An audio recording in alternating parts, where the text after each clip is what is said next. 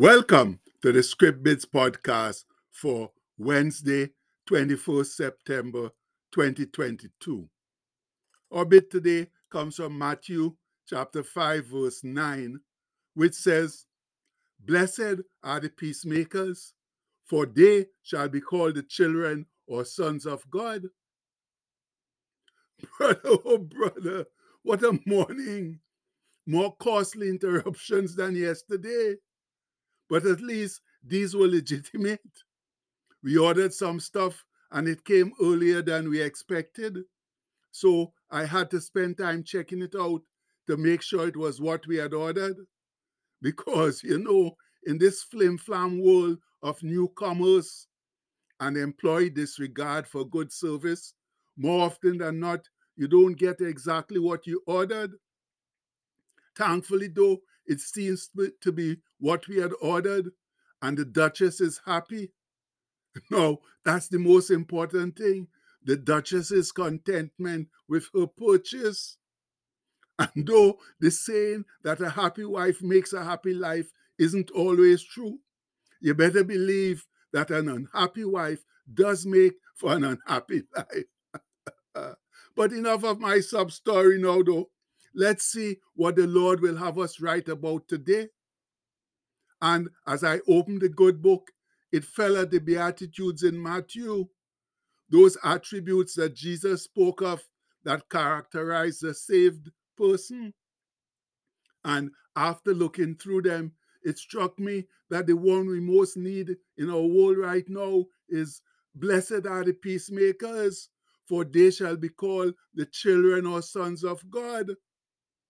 And do we ever desperately need peacemakers in this current warmongering, strife filled, angry, and hating consumed world? It's so much easier to name the few places in our world that are not currently strife filled than to name those where strife is rampant. And it's so very sad to see the numerous places where brother is at odds with brother, even to the level of internecine war, that serious internal destruction and displacement. There are now more refugees in our world than ever before because every day more unfortunate people are being displaced by strife filled actions and activities. And there are so many Bible verses that preach the importance of peace in Christ's people and kingdom that is ever so sad to see so many of his supposed believers and followers blatantly ignore them in favor of anger, hatred, and strife. So let's take a look at a few of those scriptures now and see if they can bring us back to the overwhelming importance of peace in Christ's affairs. And this first one from Psalm 34 says it all, my brethren. Brother David writes in the fullness of God, What man is he that desireth life and loveth many days, that he may see good? Keep thy tongue then from evil, and thy lips from speaking guile or deceit. Depart from evil and do good. Seek peace and pursue it. And that comes from Psalm 34, 12 to 14. Oh, my people, peace doesn't just come to us now. We have to do the things that cause or bring peace, like stopping the flow of evil in our lives and then consciously seeking peace and pursuing it. We have to run down peace if we truly want it. That's possibly because our human nature isn't naturally one that tends to peace but more towards evil and strife. And Paul wrote it thus to the church at Rome Let not then your good be evil spoken of, for the kingdom of God is not meat that's food and drink, but righteousness and peace and joy in the Holy Ghost. For he that in these things serveth Christ is acceptable to God and approved of men. Let us therefore follow after the things which make for peace and things wherewith one may edify or build up another. And that comes from Romans 14, 16 to 19. Yes, friends, God's people are enjoined to do the things that make for peace, not for strife. How much clearer can it get? Eh?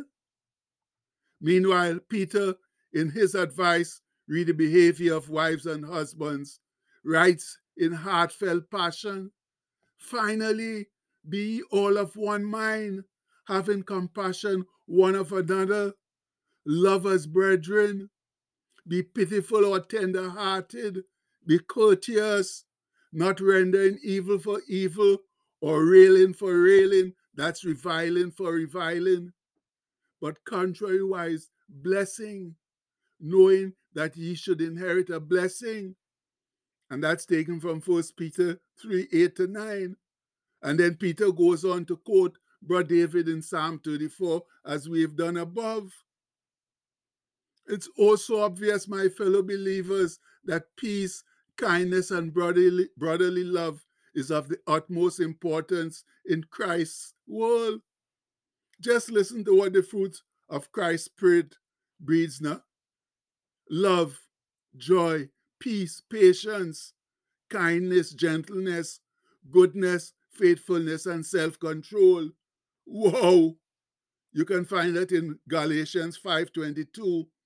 And there's absolutely no strife, anger, or hatred involved in it. So why are we being so envious, angry, resentful, hateful, and deceitful to our brothers in Christ, eh? And even to our own brothers and sisters by blood?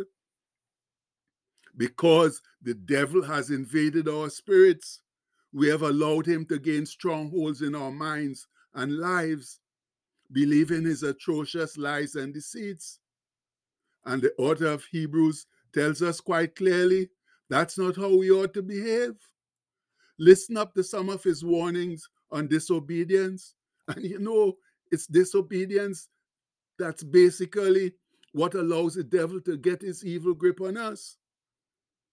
And Hebrews says, Wherefore lift up or strengthen the hands which hang down and the feeble knees, and make straight paths for your feet, lest that which is lame be turned out of the way or dislocated, but let it rather be healed. Follow or pursue peace with all men and holiness, without which no man shall see the Lord. Looking diligently, lest any man fail or fall short of the grace of God, lest any root of bitterness springing up trouble you, and thereby many be defiled. And that comes from Hebrews 12 12 to 15. I'm a people. I know life here on earth is not a bed of roses. It's not always an easy experience. And like the scholars say, some of us have grown so weary that we have become stooped and need spiritual strength to be straightened up again. We must be given help. Yet we ourselves also must straighten our paths by avoiding obstacles that would spiritually trip us up. And is that ever so true? The easiest way to stay sinless is to avoid those things and areas we know that have sinful power over us. We all have weaknesses, and to improve or conquer them, it's very necessary to take them to Almighty God for help because that's the only way we'll ever overcome them or at least keep them in check. Now, listen to some more of Paul's words to the church at Rome, where he says, Recompense or repay to no man evil for evil provide things honest, or have regard to good things in the sight of all men. If it be possible, as much as lieth in or depends on you, live peaceably with all men. Be not overcome of evil, but overcome evil with good. And that comes from Romans 12, 17 to 18, and verse 21. And you know what? We couldn't end without these majestic verses of scripture on peace directly from Christ's lips. where he says, first of all, excuse me a minute. Yes, Christ says, Peace I leave with you, my peace I give unto you, not as the world giveth, give I unto you. Let not your heart be troubled, neither let it be afraid. And we know that comes from John 14 27.